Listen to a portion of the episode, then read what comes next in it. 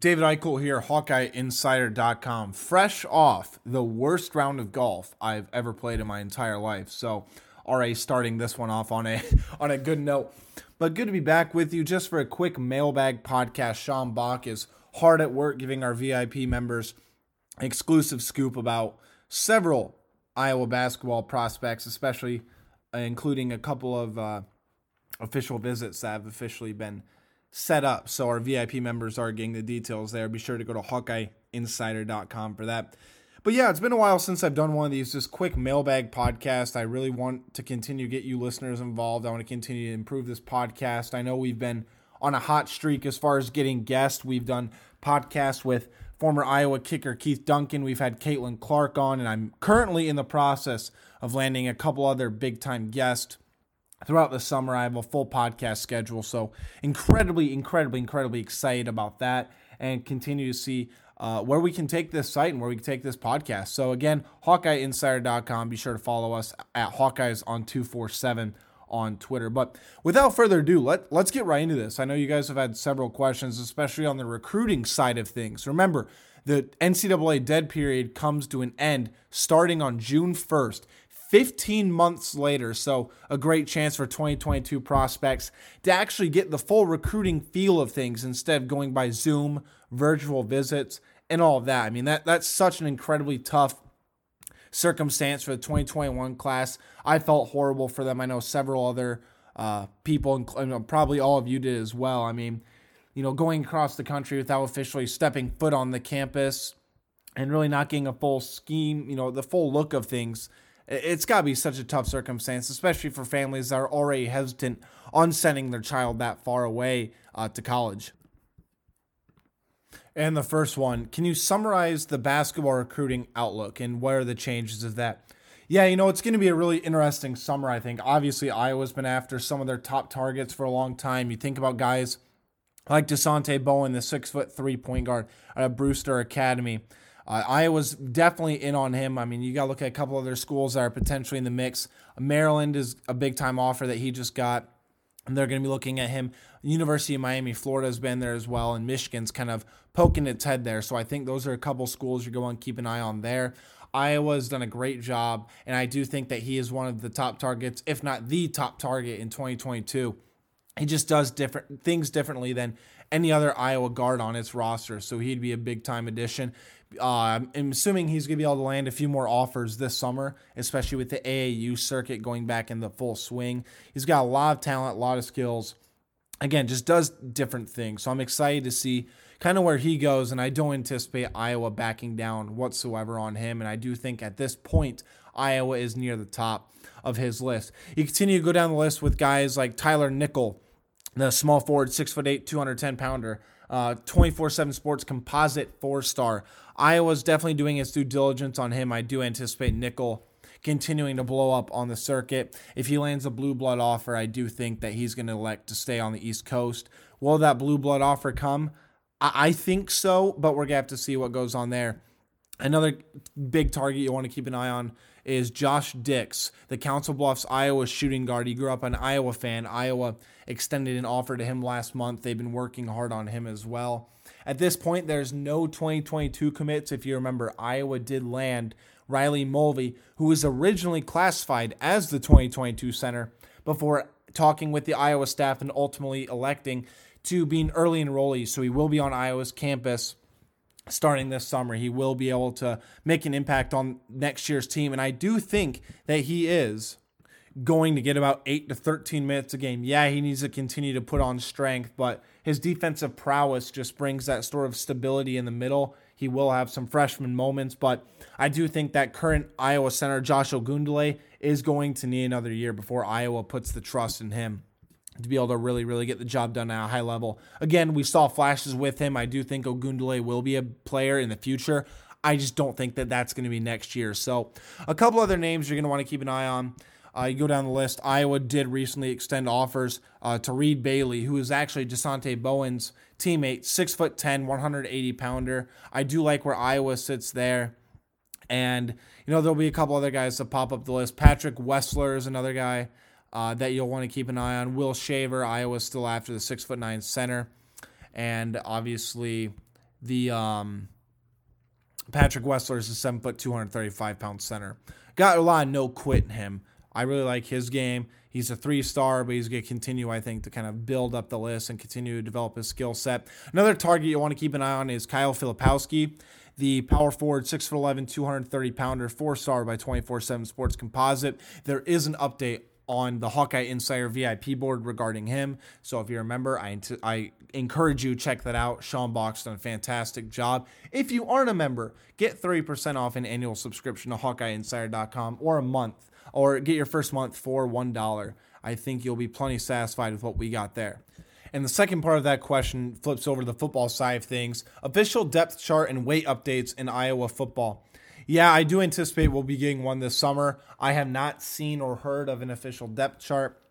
I mean, I can give you my way too early rundown of that, and it's not going to be consistent whatsoever. But you know what? Let, us do it. Let's have some fun with it. I'll quickly do a a uh, rundown of it. I do think that Spencer Petras is going to be Iowa's starting quarterback. Yes, Alex Padilla has done a very nice job. I think he was one of the more impressive quarterbacks, maybe the most impressive quarterback on Iowa's roster throughout spring ball, at least in the pair of opportunities that I got to see him.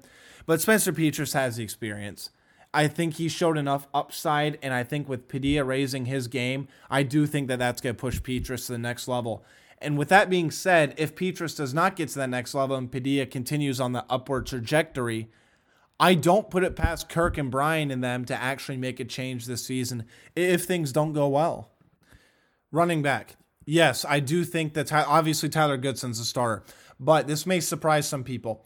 I think Ivory Kelly Martin, when he comes back from his knee injury, will have a say in what's actually going on in the running back room he does have that speed. He's got the knowledge of the playbook. He's got the experience. But I will say, and this is maybe one of my more, I don't want to say out there predictions. I think Gavin Williams, a redshirt freshman out of Dowling Catholic, will be Iowa's number two running back. I think the way he complements Goodson's skill set, the way he showed an ability to cut back throughout spring ball. He's got the quick feet. He's six foot, 213 pounds, has that chiseled frame, incredibly strong. I think he's going to be a guy that complements Goodson well. Iowa loved the LeShun Daniels, Akrum Wadley two running back system. Now, I don't think Williams gets the carries that Daniels did, but I do think that it's going to be similar in terms of the skill sets and the upside there. So I think Gavin Williams will be Iowa's number two. I think that Ivory Kelly Martin, they'll fit in some packages for him to do some things as well. But again, he won't even be cleared, I think, till summer. Uh, I'll need to go back on the tape to actually remember that. But remember, he had a major knee injury, I believe he suffered in December. So he did not participate in spring. There's a new running back coach. And I think Iowa's offense is going to change a little bit, especially in the pass game. The running game, I still think it's going to be the zone outside scheme. Going down the list, uh, fullback, Monte Pottebaum, Turner Pallissard. Wide receivers is where I think it gets really, really interesting. I think Tyrone Tracy is going to be Iowa's starting Z but I also think you could throw him at Brandon Smith's old position. Yeah, he's a little bit undersized, but I think there's something you need to keep in mind. Remember when Brandon Smith went down a couple years ago during Tracy's redshirt freshman year? Tracy ended up taking over his role for a couple of games. And that's when people really got to see the beginning of what Tyrone Tracy can actually do. The, elect- the electricity he brings to the field, the explosiveness in the deep pass game. I wouldn't be surprised if they did line up Tracy at X I think that's where he can shine. Again, doesn't have the size, but I think that's something to want to, you know, want to maneuver. I think you could throw him in there in different sets. I think Charlie Jones is going to be a guy that obviously gets some good snaps. I think he's Iowa's number three receiver right now. Nico Ragaini is going to be in the slot. I think he's a prototypical Iowa slot guy. I think he'll lead the probably lead the team in receptions again. The fourth receiver might I want to say coming to a shock of some people.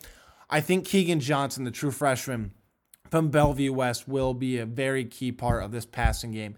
He just brings too much to the table. He's Iowa's highest wide receiver recruit in over a decade. The size, the the consistency, the route running. He's just far more advanced, I think, as a wide receiver than any Iowa wide receiver they've gotten in quite some time. They need to be able to find a way to put him in a position to succeed and I think he's I don't want to say be the he's not going to be the focal point of this passing game, but he's going to be a good member of it. I think he'll have a couple standout highlight worthy re- real plays during his true freshman year. And that's really all Iowa needs of him. If he gets a couple touchdowns, then that's just going to, I think, boost that room's confidence even more.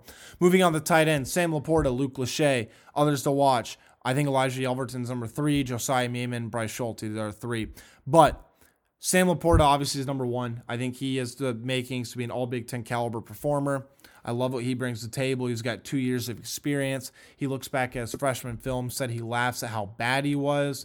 I didn't think it was that bad, especially for being a freshman. But he said if you don't laugh at your film, then you're not progressing as a player that you want, like that you want to uh, that that sort of upward trajectory.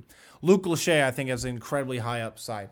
He was an All American tight end in high school. Suffered, I think he had a couple injuries early on last year, but his dad was a big time blocker for Ohio State, offensive line for Ohio State, played well in the NFL. I don't think the blocking will be too big of a challenge for him. Big body target. I think he's going to be a guy that's only going to get better with more reps that he gets. And we'll kind of speed on the offensive line. Yeah, look, I think Jack Jack Plumb left tackle, Mason Richman behind.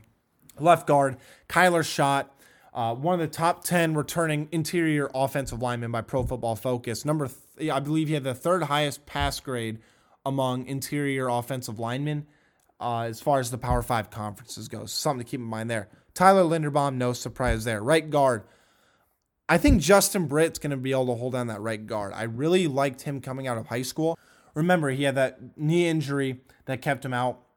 I believe he played in four games as a true freshman, had a knee injury, didn't play that much last year. But again, I do think that he's going to be a guy with a very high ceiling. And Cody Ince didn't participate at all in the spring just due to a minor injury. I think that Cody Ince is going to start at right tackle. I, I love his upside. He's played all over the offensive line. He knows every position. He's got to be able to step up with Mark Kallenberger electing to end his football career. Defensive line, John Waggoner is going to start. Dowling Catholic, former four star guy. Defensive tackle, I think Noah Shan's got that locked down. Maybe they look for a grad transfer there. A couple other guys keep in mind Isaiah Bruce, Logan Jones, maybe Lucas Van Ness. He, he showed some great things in that second spring game as well. Right defensive tackle, Yahya Black. We did not get the chance to see him in spring ball, but I've heard nothing but good things about him. He was a very, I don't want to say under the radar prospect when Iowa picked him up, but he's a guy that went from a low two star to a four star by 24 7 Sports throughout the last several months of that recruiting cycle. Really excited about his upside. I'm interested to see what he can produce on the field. And right defensive end, Zach Van Valkenburg, Deontae Craig, or Chris Reams. Now, going down to the linebackers, I'll name the cash position. Uh, I know Iowa could run a 4 3. If Iowa runs a 4 3, then Jestin Jacobs is going to be the other linebacker in the mix. So just keep that in mind. Cash, Dane Belton, obviously. Maybe they throw Logan Klemp or Sebastian Castro in there. I, would lean more towards Sebastian Castro. Um, Mike linebacker, Seth Benson, you know, another guy who I think showed some really good things last year, and Jack Campbell, who I think's poised for an all Big Ten caliber season at linebacker, weak side linebacker. I, I just really liked what I saw of him last year. I know a lot of people did too. Very easy, excited about him when you look at that size, speed, and his ability, just that lateral quickness to get sideline to sideline. Cornerbacks, Matt Hankins, Xavier Williams, uh, the transfer from UNI. I think Williams suffered a couple injuries throughout spring ball, but I think if he continues to learn that defense, I think he's too athletic to be able to keep off the field. Riley Moss, who I think was arguably Iowa's most impressive player in spring ball, he looked really good. He'll line up at right corner. A couple other guys there to keep in mind Terry Roberts, Jamari Harris. Safeties, Jack Koerner, Kaevon Merriweather, the starting two. Another couple guys keep an eye on Quinn Schulte and Reggie Bracy. I really like Reggie Bracy's game, but I, I do anticipate that Kaevon Merriweather is in for a big, big, big time year. I really like what I see of him from a leadership perspective, from a skill set perspective, from an athleticism perspective. I really think he has a chance to really piece it all together. And then the kick returner, that's going to be up in the air. I think that, you know, Charlie Jones maybe is a guy with his success in punt returning. Maybe he gets back there. Maybe they throw in Arland Bruce at kick returner. I, you know, I, I think his vision, his shiftiness, I think he'll have a say there as well. I know that Kirk Ferentz and them might be a little bit hesitant to put a true freshman back there. But again, if you're looking for electricity, I think the Arland Bruce can bring that electricity. And Tory Taylor starting punter, and then Caleb Shudak at kicker. That that's my very rough take, just going down the list of what I have. Couple notes. I do anticipate an official depth chart and weight updates will be given sometime in the summer. Again, HawkeyeInsider.com will keep you up to date for that. Is Iowa changing some of its offensive philosophy? We hear about studying Mac Jones, short passes to let playmakers make plays.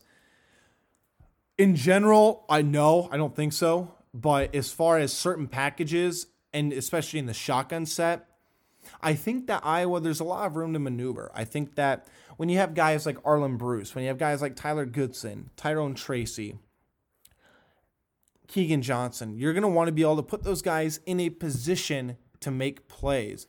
And we saw the stats. If, if Spencer Petras gets rid of the ball in 2.5 seconds or less, good things happen.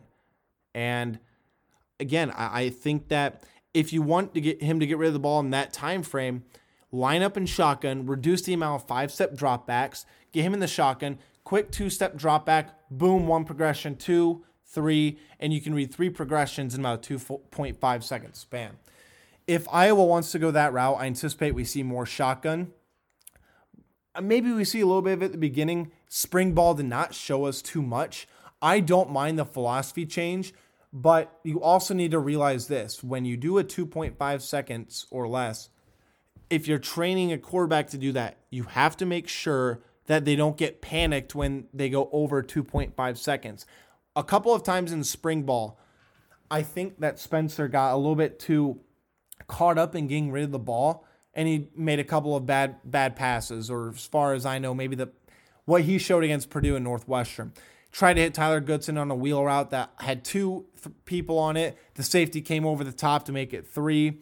And there were a couple other guys that were more open downfield. So you got to be able to say, hey, look, we want you to get rid of the ball in 2.5 seconds, but we'd rather you hold on to the ball and make a proper decision than just to get rid of the ball in 2.5 seconds. I think that summer and fall camp is going to be a tremendous way to kind of work through those things, especially since he's starting to train himself like that. But again, you have to be able to, you know, be careful about how you coach that because you don't want Spencer to get in a panic. Because the biggest thing that I said that Spencer Petras needs to improve on going into next year is his comfort in the pocket. Stand tall, be poised, be confident in the decisions you're making. I think at times last year when he would make one bad decision, it would be a sort of a domino effect, and he let that affect him.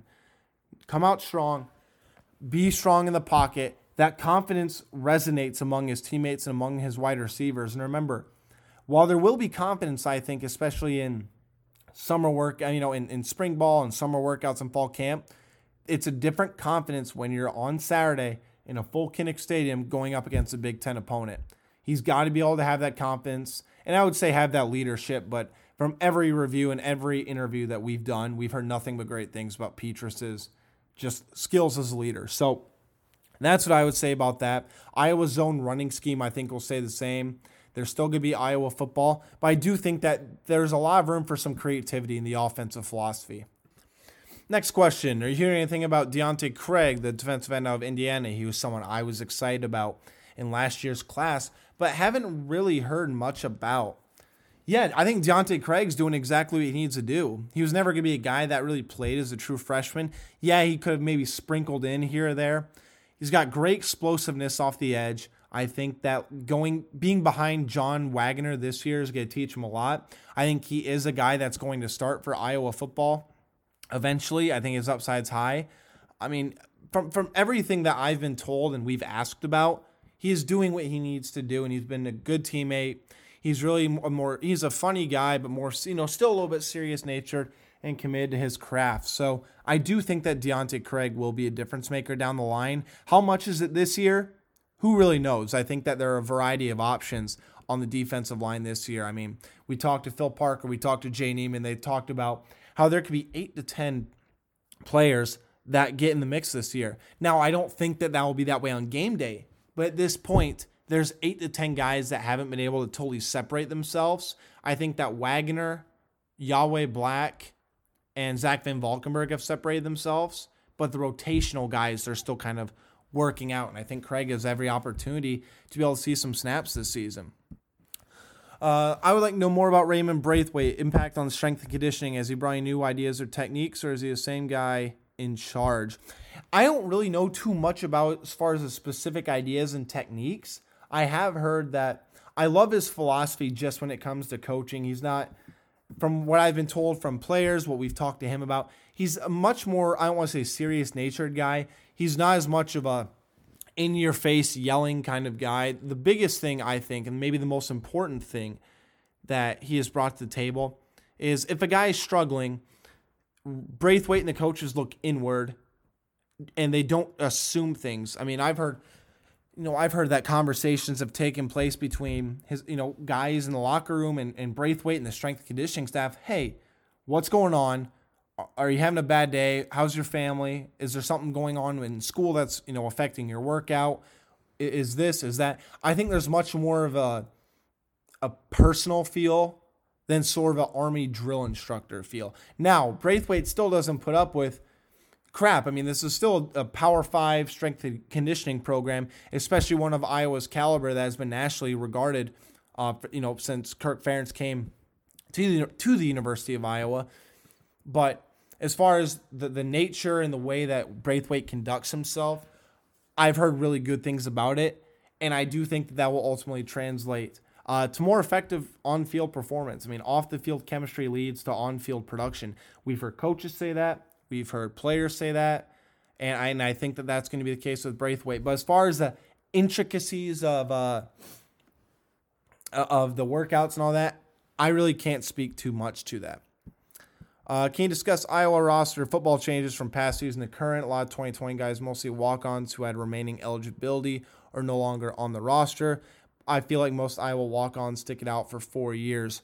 Yeah, you know, I, I think that you know walk ons are very hit or miss. You you hear a lot about the guys who stick with the program because in Iowa's program, a lot of those guys who stick around for four years, they end up actually making the field. They end up making an impact. How many times we've seen it down the stretch? I mean you look at guys like you know Jack Koerner, Dallas Clark. You you, you can get on the list throughout Kirk Ferentz's career, but for every one of those stories, I mean, there's three or four guys that you know whose football dreams they like to take a different way or just to leave the sport ultimately. So uh, we'll get in the more intricacies of the roster itself when it comes to uh, when it comes to summer when they send out the official depth chart. But as far as what's been going on now, there really aren't any surprises, at least from our perspective. Maybe I'm wrong. Maybe Iowa fans were were surprised when a couple of these guys elected to to leave the program. But as far as significant contributors going into next year and really impacting what the depth chart could look like, I really don't think that there's that much of a loss right now. And the second part of that question is if we break down the new developments in the Iowa um, racial disparities lawsuit that was filed. I have not looked into the intricacies and the you know the the the specifics of it, so I don't really want to speak too much on it. So there won't be any misinformation about it. I promise we will provide an update when more information surfaces, and I've done my due diligence to look through that. Um, but as far as right now, I have not looked through it enough. In short, Kirk Ferentz is cleared of any legal wrongdoing. Former Iowa strength and conditioning coach Chris Doyle and Iowa offensive coordinator Brian Ferentz are not. That's probably as deep as I want to go with that. Again, I will do my due diligence. I will provide an update, but this point, I have not looked into the specifics enough to feel comfortable commenting on it because I don't want misinformation to be able to be out there. Again, I will get you an update, but that's as far as I know right now. Uh, with two of our walk on quarterbacks transferring, will Iowa try and pull a quarterback out of the portal? I don't think so. I, I don't see a reason to. Yeah, it, it's sort of scary when you look at Iowa's roster right now because there is only three on the roster right now. You look at Alex Padilla, Spencer Petras, and Deuce Hogan. But you need to remember that Joey Labas, Iowa's 2021 four star commit uh, and signee, obviously, will be arriving on campus in summer. That's four scholarship quarterbacks. Maybe they try get someone to walk on but I, I really don't see a need for it at this point. So I, I wouldn't look too too much into that. I remember that Jack Sharp was a bit of an undersized quarterback from New York. and he was only he early enrolled. But I mean, again, from New York, walk on quarterback, so maybe he missed home, didn't want to be that far away. Maybe there's a couple of other things there. Maybe he didn't see a pathway uh, to the field. Connor Kapisak has been here for four years. He probably wants to be on the field more and just realize that it's just not going to be there for him at Iowa. Uh, how much more roster turnover do you think there will be in football this offseason? I, I think there'll be a few. I again, I hate speculating on this because I don't want to dive into. Oh, maybe this guy will transfer. I could see this guy transferring. I don't think it's fair to the university. I don't think it's fair to the players to speculate on that. But I would be more surprised if there was no more further offseason turnover than not, especially with the new rules in place. Get the one time free transfer. Maybe you guys want to take advantage of that. So, again, HawkeyeInsider.com. We'll keep you up to date on everything. I wouldn't look too far into it. And, and honestly, I wouldn't be worried. This is the college sports landscape now. It's the college football landscape, it's the college basketball landscape. When turnover happens, Iowa's just going to have to adjust, adapt, and adjust to it. And final question Are Riley Mulvey and Peyton Sanford going to be in Iowa City for summer practices? When do they arrive? When does Rebraca, Philip Rebraca, the North Dakota transfer, get to Iowa City? From what I understand, I will need to check up on Rebraca, but Peyton Sanford, Riley Mulvey will be here in early June. Rebraca, I assume, will be there at the same time. That's when the offseason program really starts taking into effect. And I do anticipate a much more normal summer workout and summer schedule uh, going this offseason. Obviously, it's a big offseason for Iowa basketball. But yes, they will be on campus. They will be able to get in the mix of things. I talked about Mulvey earlier. I do think that Riley, I think that Riley Mulvey is going to see time this year. Peyton Sanford, I think, is going to redshirt, but he's got a heck of a shooting stroke, and if he can keep up defensively and improve on his improve on his athleticism, maybe he sees a couple of minutes a game. But I do think that it might be smarter to redshirt him at this time. Well, I think that's good about do it for the Mailbag podcast. It's been David Eickholt. You can follow me at David Eickholt, D A V I D E I C K H O L T on Twitter. You can follow Sean Bach, our great recruiting guy for HawkeyeInsider.com and everything else at SBach247. Follow our main Twitter at Hawkeyes on 247. And we'll be back to talk with you more in a few days about the latest and great uh, latest storylines regarding Iowa football basketball, recruiting, and so much more. Appreciate listening. Hope you all are staying safe and well, and take care. CBS Friday. TV's hottest show is Fire Country. I'm not a hero. I'm in orange for a reason. They're taking 12 months off your sentence. You're free. Lady. With a special epic season finale. Now that I'm out, I need something to get me up in the morning. You are a firefighter. Used to be.